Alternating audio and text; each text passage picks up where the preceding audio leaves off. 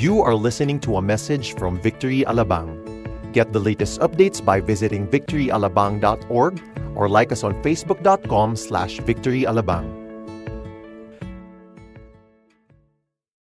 This is the second part of our 16 week, wow, 16 week series entitled Redefine. Bakit po redefine? Because in this sermon, the Sermon on the Mount, Jesus wants to correct some misunderstandings to refocus the perspective of the people, the Jewish nation. He wants somehow to re- recapture the, the real essence of the law. So, sa, kaya ho pinangalan natin to redefine because he wants to redefine their definition that has been thwarted along the way because of the religious leaders at that time. Today, last time we talked about blessed, and today we'll be talking about being salt and light of the world and how we can impact and influence the world we live in. Chapter 5, verses 13 to 16, the continuation of our uh, text yesterday, uh, last Sunday.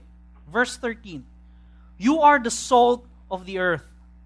But if salt has lost its taste, how shall its saltiness be restored? It is no longer good for anything except to be thrown out and trampled under people's feet. You are the light of the world. A city set on a hill cannot be hidden, nor do people light a lamp and put it under a basket, but on a stand, and it gives light to all in the house. In the same way, let your light shine before others so that they may see your good works and give glory to your Father who is in heaven.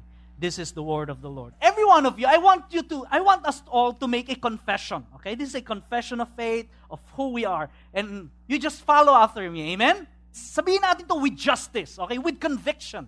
Sabihin natin, I am blessed. I am. Parang hindi. Sabihin natin, I am blessed. I am, blessed. I am exceedingly blessed. I am, loved. I am loved by God. Therefore, I am blessed. I am forgiven. Therefore, I am blessed. I am a new creation in Christ. The old is gone, the new has come. Therefore, I am blessed. I am a child of God. I belong to the family of God. Therefore, I am blessed. Amen? Okay, palakpan natin si Lord. We are blessed people. Okay? However, for some people, they believe that they are blessed when, for example, they are touched by a holy man. Can you relate? No? Pag nandyan na si, si, si Holy Dad, no? Santo Papa, di ba? Talaga nagkakanda kakandara pa sila, matouch lang ako. Kaya nandiyan naman si, si Cardinal. Yeah. Why? Because they will be blessed. Okay? Or, ay, nandiyan si Pastor. Pastor, pray tayo, Pastor. Yeah. Mabi blessed. Okay?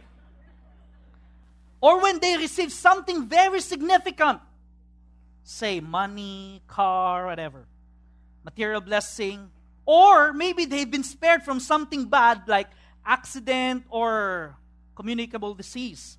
Well, pwede pong valid yun in a way. No? Talagang mabibless in a way.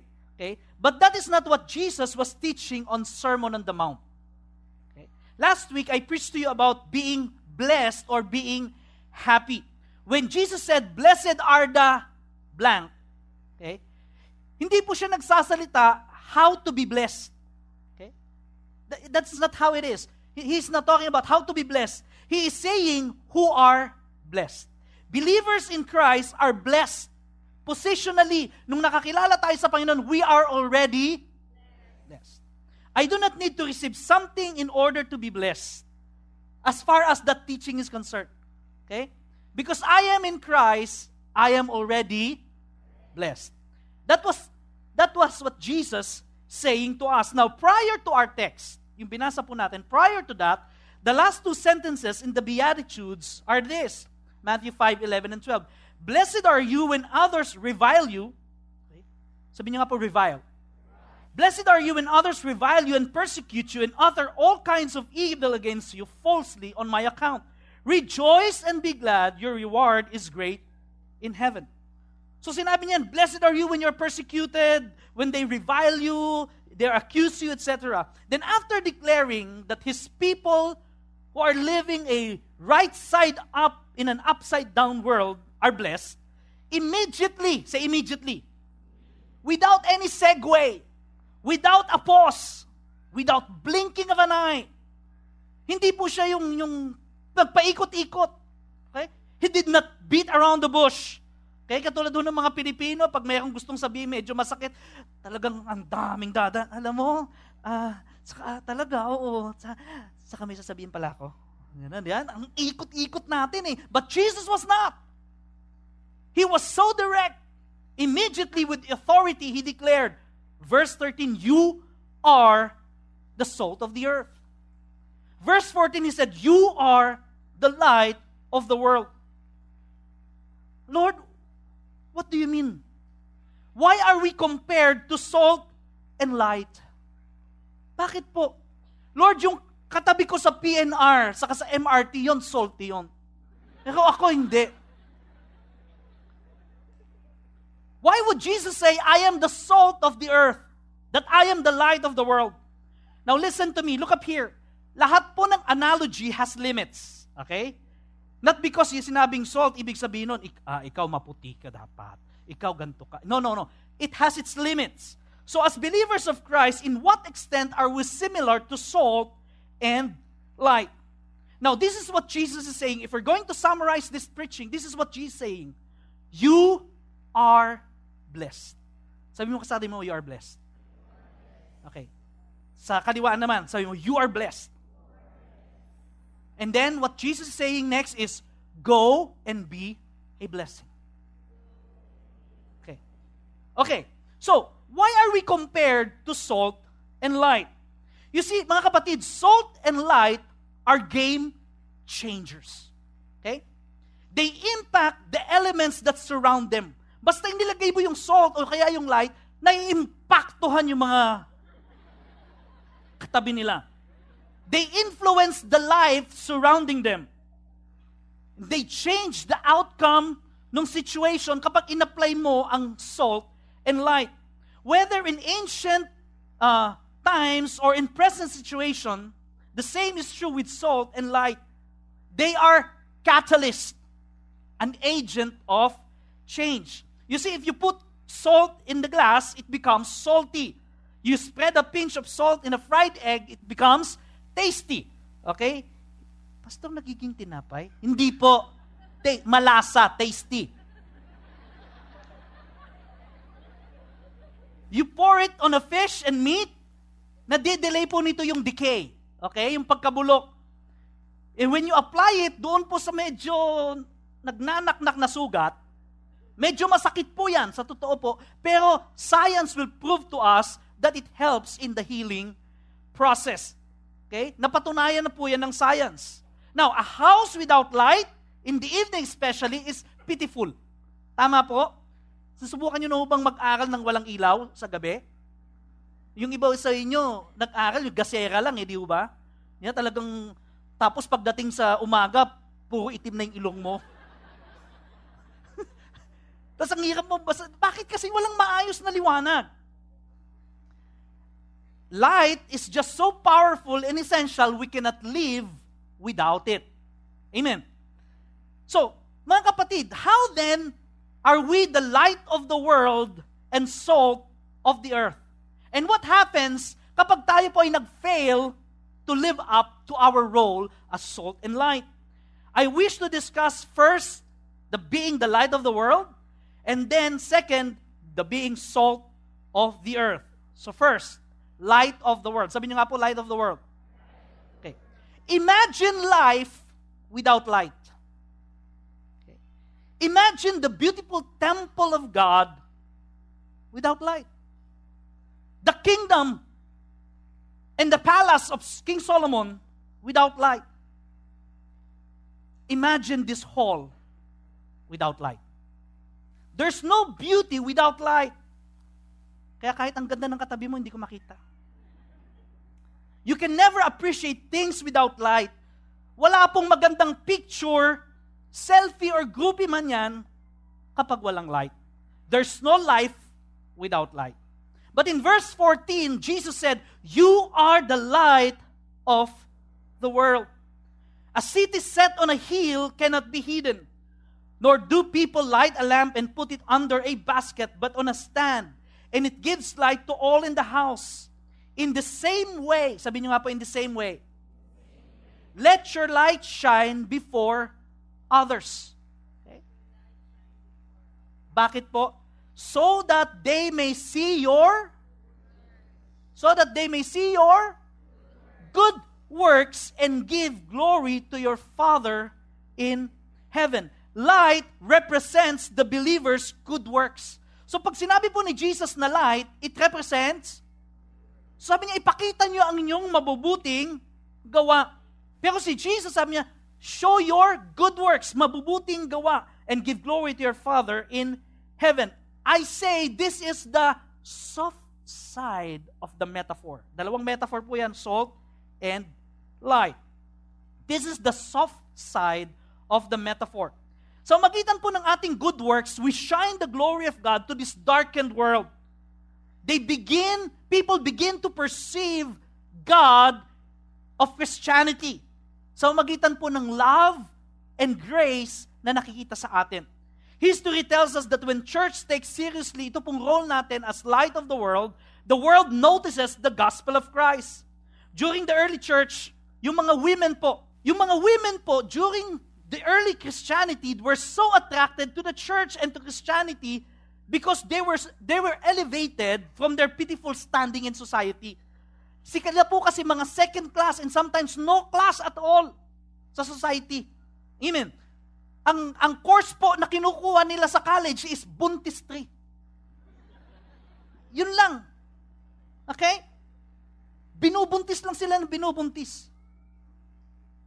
But the church treated them differently.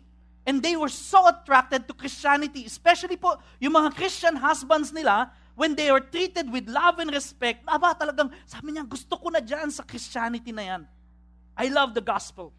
Sabi po ni Stephen Hunter, sa kanya pong article, Five Contributions Christianity Has Made to Society, ito po ang sabi niya, Christianity is responsible for establishing the first hospitals and hospices in the 4th century. They were founded by Basil, no? Hindi po Valdez, no? Basil of Caesarea when a famine struck Cappadocia. Harvard, Yale, and Ivy League institution. Pag sinabi pong Ivy League institution, ito po yung mga top schools sa, sa Amerika. They were established and by clergymen and run by them for years. Religion always factored into education on the collegiate level and the primary school level. So kita niyo po, kapag kaho, nag-assume ng role ang mga Christians, ang church, brings light. They show their good works and people's lives are improved. We are the light of this darkened world. Not only that we are the light, but we are the salt of this decaying earth. Which brings me to my next topic. We are the salt of the earth. We are the antibiotics and preservatives of this dying world. The gospel in our hands serves as the antidote to the moral decay and social infections of this world. Kung yung pagiging light po natin is the soft side, yung pagiging salt naman po natin is the hard or the coarse, medyo magaspang, coarse side of the metaphor. Bakit ko po sinabi yon? if being the light, doing good works sa mga tao is a welcome action. Di ba? Pag may gumawa ho ng mabuti sa atin, kay kristyano ka naman, kay hindi, kay, kay naniniwala ka sa Diyos o hindi, pag ginawang ka na mabuti, welcome yon. Amen. Parang ayaw nyo. Amen. Di ba? Okay? But the salt part is quite different. Okay? You see, when God's people act as salt, some people may not like it. Some people will be offended. somebody will not appreciate what we do. Especially when we stand for the truth, people hiding the truth will not like it. Amen? When we stand for what is right, those people who are enjoying the benefit of doing wrong, ah, manda ka, they will fight back. Lalo na sa opisina. Tama? Lalo na sa politika. When we stand against immorality, social injustice, corruption, against the ills of the society, ito pong mga taong nagpa-practice ng mga ganto will condemn us as self-righteous. Hmm, kala mo kung sino mga banal. Di ba? Now, makinig po kayo sa akin. When we stand as salt of the earth, yes, we, we will offend people. But it is not our aim to offend people. We should never be obnoxious and quarrelsome people. Okay? We do not condemn people and say to their faces how wicked and immoral they are. Hindi po. Rather, in humility, say humility, we speak the truth in love. And we must be people seasoned with grace. Pag nagsalita tayo, dapat laging may grace. Okay? Hindi yung parang uh, uh, meron kang gustong sabihin, alam mo, ang kapal ng mukha mo. Hindi, hindi ganoon. Di ba? We, we are seasoned with grace. Hindi, alam mo, mali yung ginawa mo eh. Hindi po tayo ganun. We must be in the posture of humility. Once again, say humility. So kapag ka meron ho tayong gustong sabihin, may, we want to make a stand, we say it in the posture of humility. Hindi yung parang ang galing-galing natin. Hindi parang tayo lang ang tama. Okay? So whether we are acting as salt or acting as light of the world, the best way, listen to me, the best way to influence and make an inroad in the hearts of people is through humility. Okay? Pag tayo po'y nagpakumbaba, pwede po tayong maka-impluensya sa mga tao. However, say however, kahit ho tayo mag pagpakumbaba. Kahit magkanda-kuba-kuba ka na sa pagpapakumbaba. Okay? I want to let you know, people will still be offended. Amen? But, it should be the Word of God that offends them, not our arrogance. Kasi pag pinakita mo yung salita ng Diyos sa kanila, Di ba parang eh, eh, inire-reflect yung mali nilang gawa, no offense sila. Pero doon sila sa Word of God, no offense, not on our arrogance. Because we come to them in humility. Amen? Pag sinabi ng boss mo, sabihin mo doon sa collector, wala ako. Ano sasabihin mo? Sabi mo, Sir, thank you po for hiring me, but, but I was hired as a secretary, not to keep secret. Not to lie. Okay, I'm sorry po, I cannot do it. Ano sabihin ng boss mo? Who the hell you think you are? Tama? Pero I'm really very sorry, sir. Pero if you want, I can go and face your the collector and just send him away. But I will never tell that you're not here. I'll fight for you if you want. But I will never lie for you. They will still be offended but we come in humility. Amen? One great example of this is a man named Telemachus. Say Telemachus. According po kay Dr. Glenn Sunshine, professor of history at the Central Connecticut State University, ito po yung sabi niya patungkol kay Telemachus. We don't know when Telemachus was born, but we know he died on January 1st, 404 AD, because on January 1st, 404 AD, there was a gladiatorial match taking place. Now, Christians usually avoided these gladiatorial mar- matches. But Telemachus' conscience was so bothered that this match was going on after Rome had converted to Christianity that he went to the gladiatorial match. In the middle of it, he jumped down into the arena and separated the gladiators and said, Don't do this. Don't kill each other. You can't do this. This is murder. There are different variations of the story. But the earliest account we, say, we, have, we have says that the crowd was so incensed that he interrupted their entertainment that they stoned him to death. He gave up his life to prevent murder in the arena, and he was killed by the audience. When the emperor heard about this, his conscience was so affected by it that he issued an immediate ban on all gladiatorial combat, and there was never another gladiatorial match in Rome because of Telemachus. Wow. Talking about being salt of the earth. People were offended to the point that they killed him. But he made a difference. People hated him.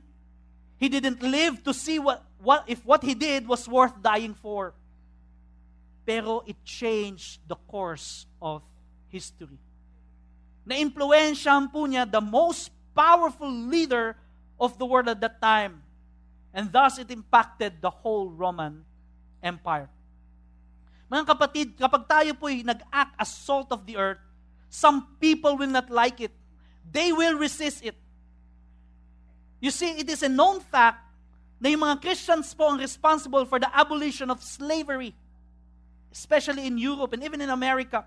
Si William Wilberforce, member po ng British Parliament, ay nakipaglaban ng todo-todo para lang po matanggal ang slavery. Bakit niya kailangan makipaglaban? Kasi maraming mga tao gusto magkaroon ng slavery.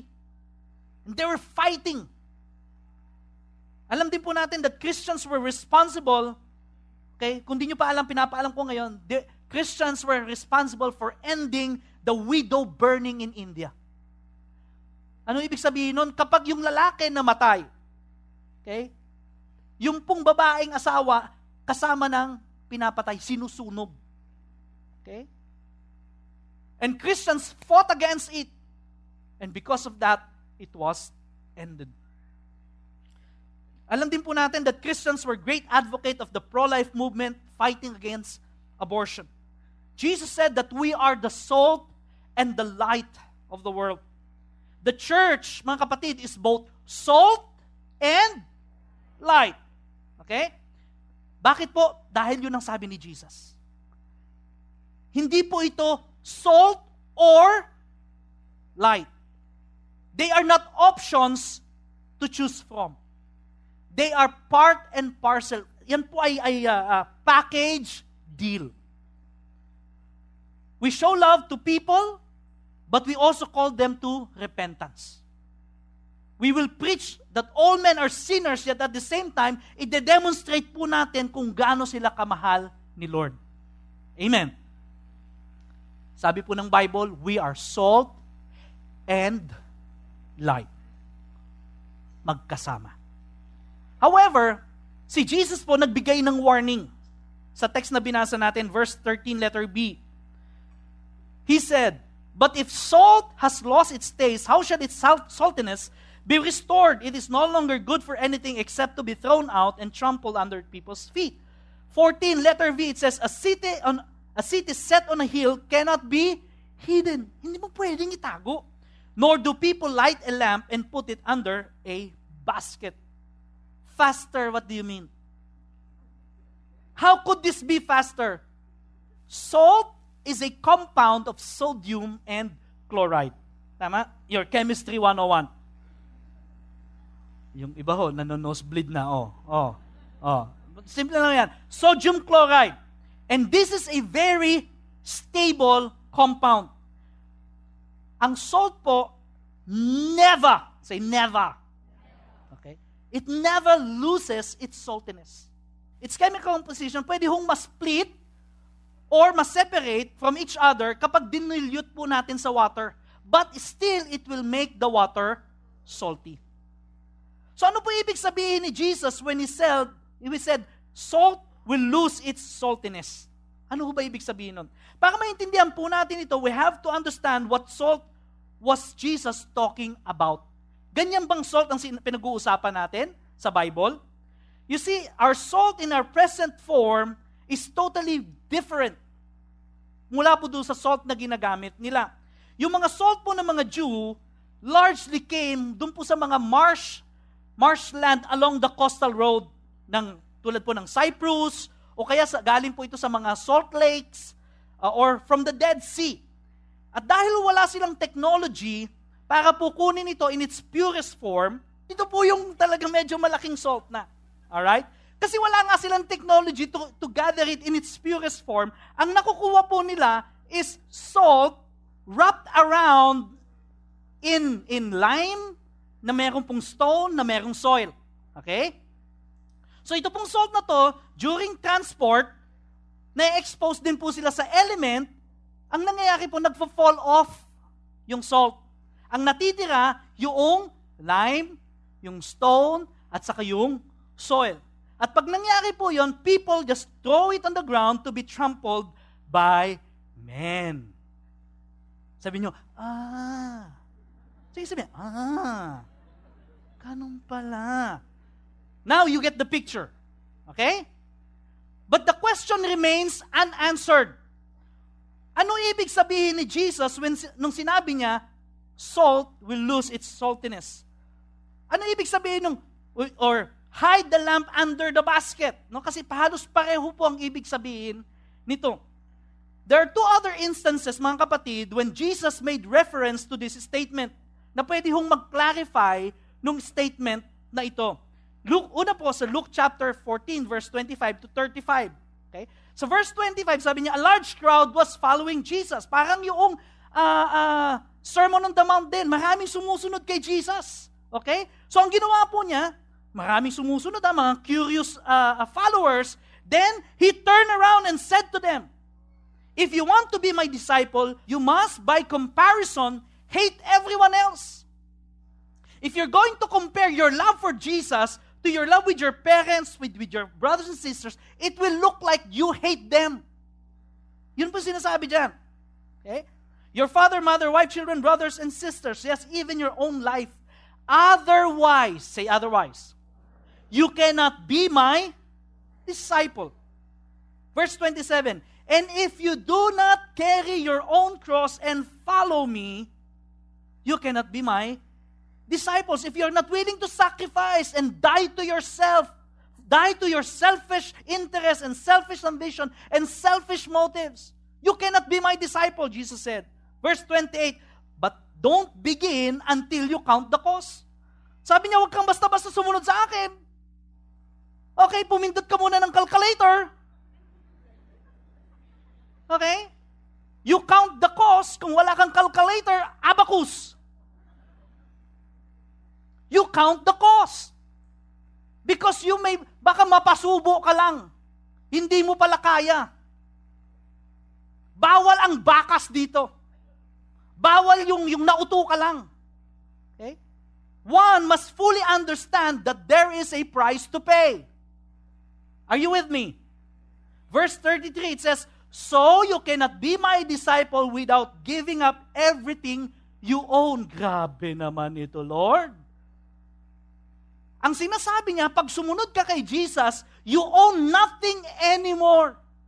You are no longer the Lord and owner of your life.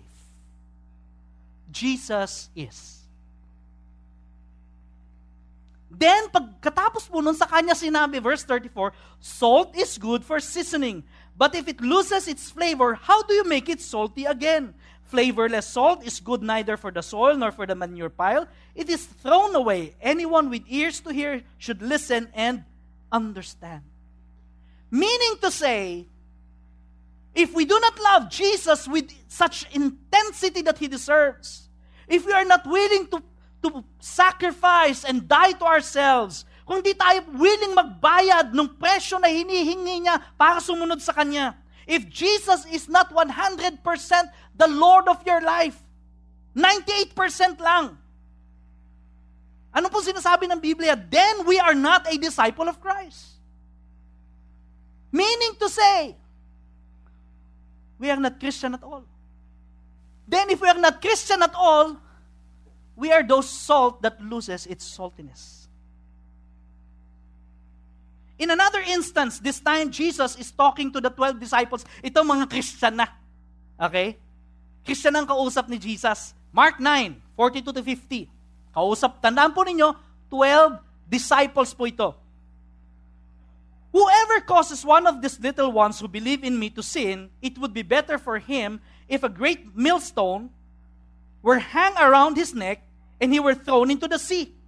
And if your hand causes you to sin, what?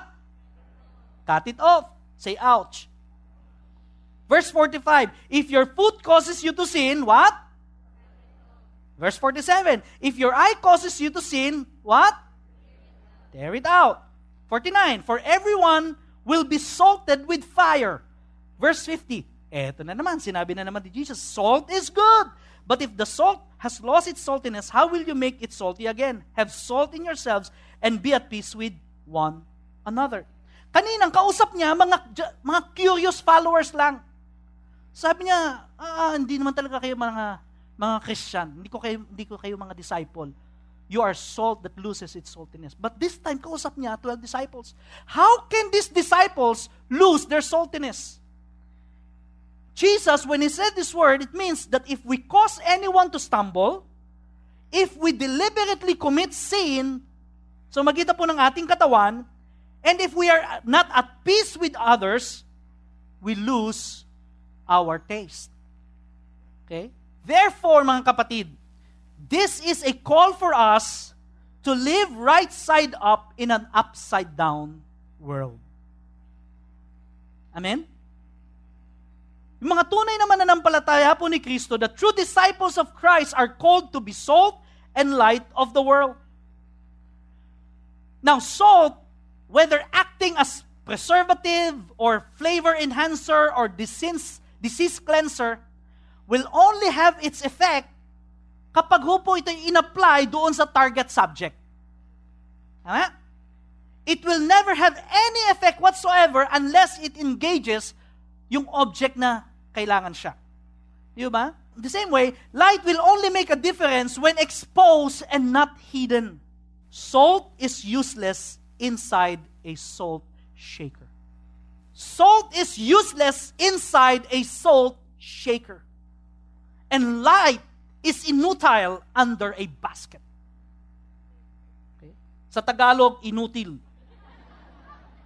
It is useless inside a salt shaker.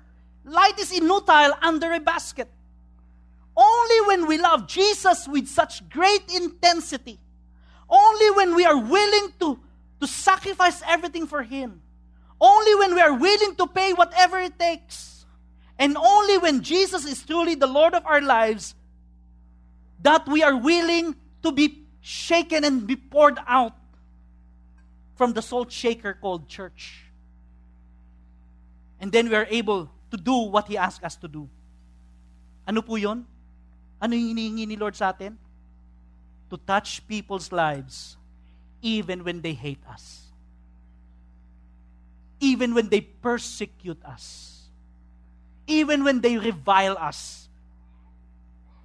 To love the unlovable, to reach the unreachable, to forgive the unforgivable, and to extend grace to the undeserving. Well, by the way, that is what we used to be. Amen? Ganyan tayo dati. Until someone decided na i-reach out tayo at i-share yung love ni Jesus sa atin. You see mga kapatid, when Jesus said na tayo po yung salt and light, He didn't ask us to produce our own flavor nor to produce our own light. Twice in the book of John, Jesus declared, I am the light of the world. What we have is just borrowed light from Jesus. What we have is just a borrowed flavor from the Lord. We are able to reflect yung light po ni Jesus at yung share yung flavor ni Jesus simply because na-experience natin yung kanyang light at yung kanyang savor of love. We can never ever be light and salt unless ma-experience po natin yung liwanag at pag-ibig ni Lord. Amen? Hindi tayong nagpo-produce ng sarili nating pagiging maalat at pagiging maliwanag. Jesus said, You are the salt. Jesus said, You are the light. Hindi po niya sinabing, you should be the salt. Hindi niya sinabing, you will be the light. Hindi niya sinabing, mm, maybe you will be. Or hindi niya sinabi na, I hope you are. Jesus declared, you are. Therefore, you are. Therefore, we are. Then, we should act like one. Amen? Be the light, be the salt, whoever we are, wherever we are. Puti, itim, kayumanggi, kahit sino.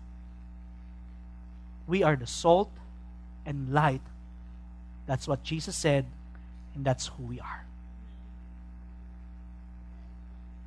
Pastor, how about those believers na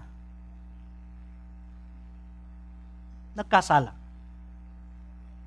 Yung nag-compromise. Yung nag-fall. Yung nag-backslide pwede pa rin po ba silang maging salt and light? Now, I want you to know, Peter. And he fell big time. He denied Christ three times, and then he went back to his old life. Nag-backslide pa. Yet Jesus restored him and became the leader of the church. I want you to know mga kapatid, tayo pong lahat, we are all work in progress. Just like Peter and John and the rest of the apostles, and Jesus is not done yet with us. Yet in the face of this reality, mga kapatid, Jesus still declared, You are the soul. You are the light then we better believe it and start acting like one. Amen? Remember po yung pinakita ko sa inyo kanina. Salt is useless inside a salt shaker. Light is inutile under a basket. Pero pag tayo po ay ibinudbod, tayo po inispread sa mundo, we can change this world for Jesus even if it means your world is just your family, your community, your office, your campus, your friends, we will change this world one portion at a time. Remember, you are blessed. Amen? Therefore, go and be a blessing. You are blessed. Therefore, go and be a blessing. The decaying world is waiting for us. Will you please pass the salt? This world is grappling in the dark. Would someone please light the candles on? Mga kapatid, I challenge you, let us step out of our comfort zone. Out of this church, out of our victory groups, out of our cubicles in our offices, out of our dabarkads, out of our clique groups. The world is waiting. All we need is to engage them with grace and truth of Christ. Remember, we are blessed to be a blessing. Amen? Palakpakan po natin ang Panginoon. Tayo po tayong lahat. Some of you, when you look at your life, when you look at yourself, when you look at your past, when you look at your present, you can't even believe that you are the salt and the light. But let me tell you this if Jesus is the Lord of your life, if you're truly born again in the Lord. Jesus is looking at you eye to eye, and He's saying, You are the salt, you are the light. I'm giving you my light. I'm pouring out to you my flavor so that you can share it to the world. Our song is, is very wonderful. It says, Fill us up, pour us out. We are praying, Lord, fill us, fill me up, fill me up, not for my own sake, not for my own consumption, not so that I will feel good. Hallelujah. Feel ko si Lord, nanginginig ako, tumatayo ang mga balahibo ko. Kita mo, ayan, tumatayo ang balahibo. Now, our prayer, Lord, fill me up and then pour me out. Lord, fill me up and then pour me out and spread me to the world, even when it means the world is just my family, my community, my campus, my office. Amen?